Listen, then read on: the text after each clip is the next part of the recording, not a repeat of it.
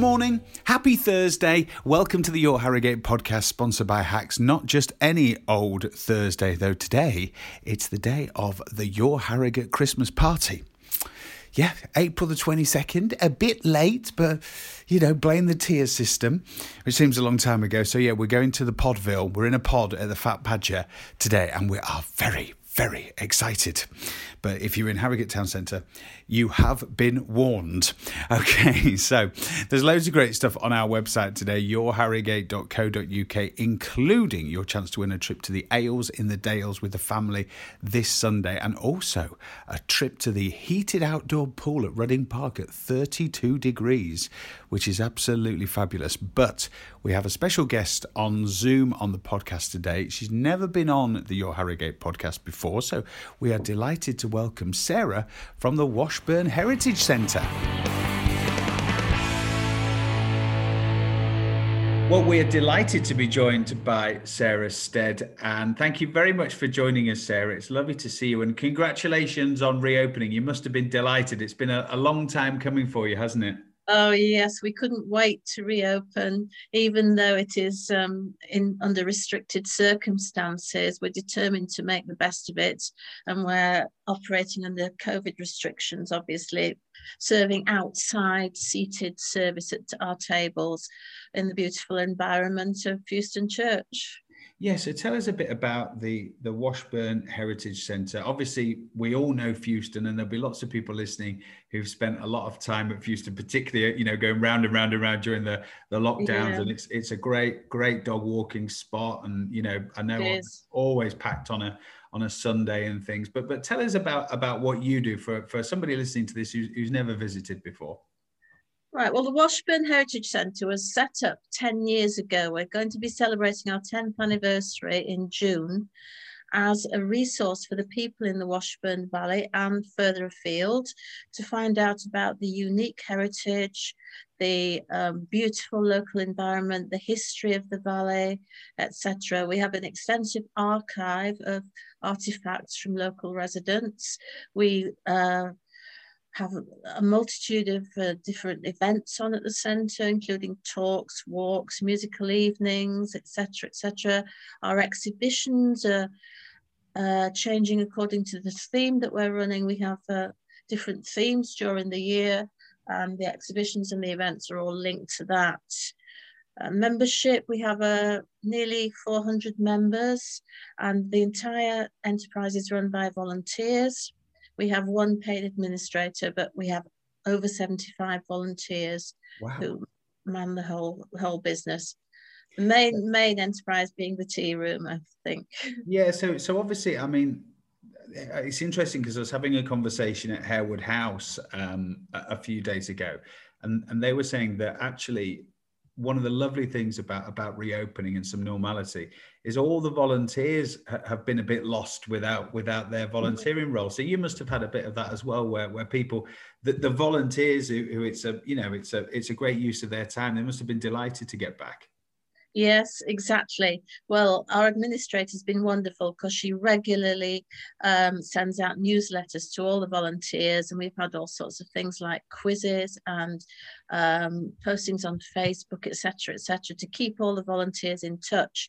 But I think we're absolutely delighted to be back again. I mean, some volunteers have been shielding for a long time or isolating, and it's so lovely just for people to come back and meet again and have a laugh with each other, really.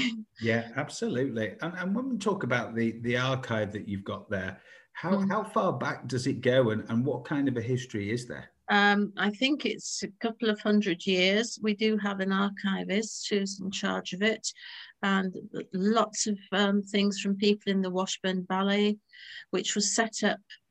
I think it was um, hmm, about eight years ago. I'm not positive on that one actually, but you can access the archive online. Um, there are copyright. You need to be a member in order to access the archive, but there's photographs, accounts, letters, all sorts of things going back about 200 years. So it's fascinating.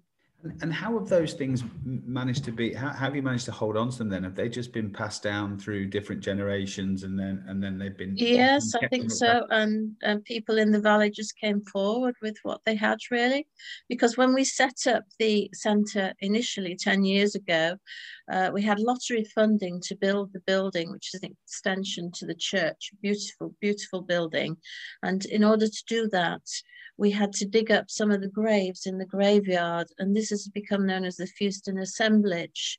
And a lot of research went into discovering who these people were and looking back over their history.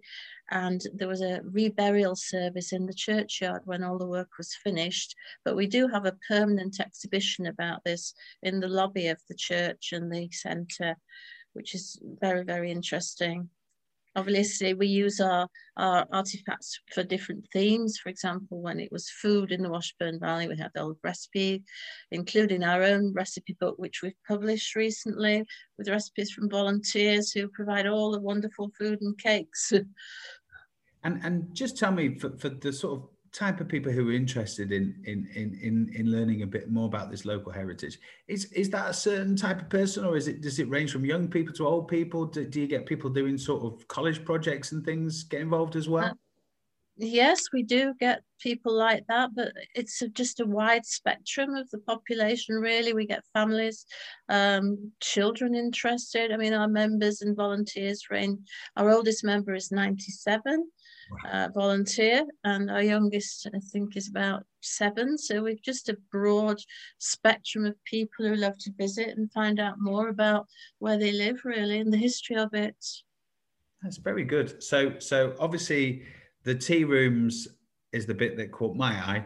Uh, mm. because this is where you know you might you might have done your walk and done your good deed and then you can go and get something lovely to eat yes. and drink so tell us a bit about the tea room sarah well, the tea rooms are incredibly popular and word has spread just by word of mouth. But since the pandemic, obviously, a lot of people don't know it's open again, and we're just trying to republicize it and make sure everybody knows about it. Um, I mean, the, the cakes, as I say, and the lunches we do light lunches and pot pie sandwiches and all homemade cakes which are absolutely wonderful and people as you say they're dog walking they're walking around the reservoir and they can come and just pop by at the moment, there's a, a, queuing system, of course. And I must mention one thing that Swinsty Reservoir, the Yorkshire Water are doing some works on the dam.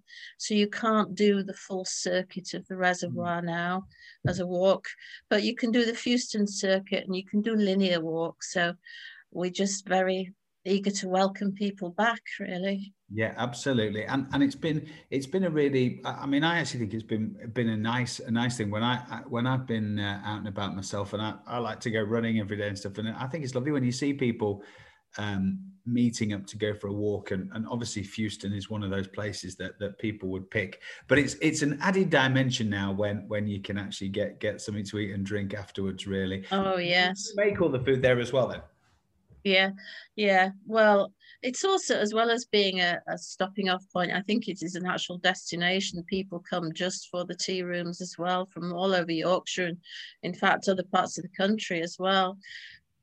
That's very good. So, so could you tell us the opening times for the for the tea rooms at the moment? Yes, we're opening Saturdays, Sundays at the moment from eleven till four, and this will continue as restrictions ease after June, we're hoping to be able to operate a full service with indoor seating, etc. as well. And what about the Heritage Centre then? What, what times is that open and available? That's open when the tea rooms are open, same time, apart from the special events we have, um, which are all on the website, washburnvalley.org. So we're running quite a few special events for the 10th anniversary in June. People can um, sign up for the walks, the talks, or they can become members for only £10 a year. And for that, you get discounts off all the events that are staged. Uh, the church is open permanently as well, which has exhibitions as well. Um, but the main focus, as I say, is the Saturday and Sunday tea room opening. But it's best to check the website and see what else we've got on offer because there's a variety, wide variety. For example, tomorrow there's a guided walk up round Grimwith Reservoir with a lovely picnic lunch. Um, all sorts of things, really. Very good. Oh, well, people need to get online to the website and definitely come and. Yes, yes, definitely. Sarah, thank you so much. Thank you so much for your time. It's lovely to meet you, and please keep us posted when you have events and different things going on. And obviously, everybody can't wait until until restrictions are eased a bit more, and and uh, there can be more things going on. Yeah, definitely. Thank you very much. Lovely to meet. Hope to see you there soon. Yes, absolutely.